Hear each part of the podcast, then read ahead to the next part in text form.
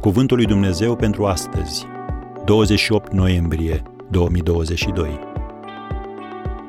Slujitor la dispoziția Domnului.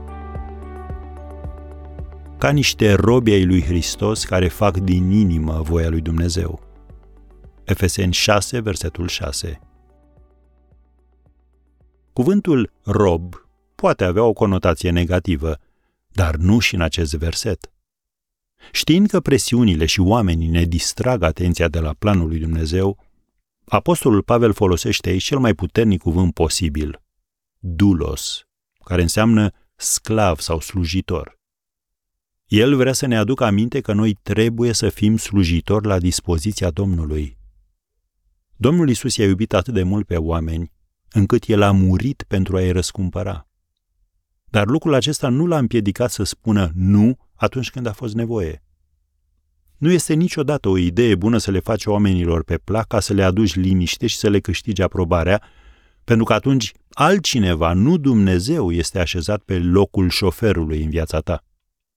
Domnul Isus nu a acceptat să fie pus pe banca de rezerve, ci el a refuzat ca ideile altora despre ce este important să-l împiedice să-și împlinească misiunea a recunoscut faptul că împlinirea voii lui Dumnezeu este mai importantă decât împlinirea așteptărilor tuturor și, în al treilea rând, Isus și-a stabilit ca prioritate rugăciunea și timpul petrecut cu Tatăl fără a fi deranjat de alții.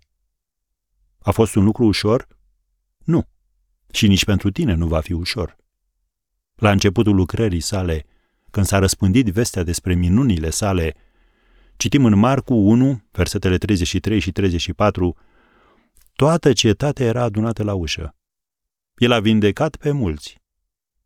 Iar a doua zi dimineața, altă mulțime aștepta la ușa sa. Și felul în care Isus le-a răspuns de data aceasta te-ar putea surprinde. Citim în Marcu 1 de la versetul 35. Pe când era încă întuneric de tot, Isus a sculat. A ieșit și s-a dus într-un loc pustiu și se ruga acolo.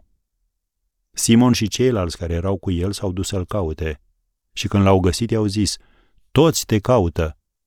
El le-a răspuns, Haidem să mergem în altă parte, prin târgurile și satele vecine, ca să propovăduiesc și acolo, căci pentru aceasta am ieșit. Am încheiat citatul. Domnul Isus a fost un slujitor al lui Dumnezeu, iar tu, ca ucenic al lui, trebuie să-i urmezi exemplul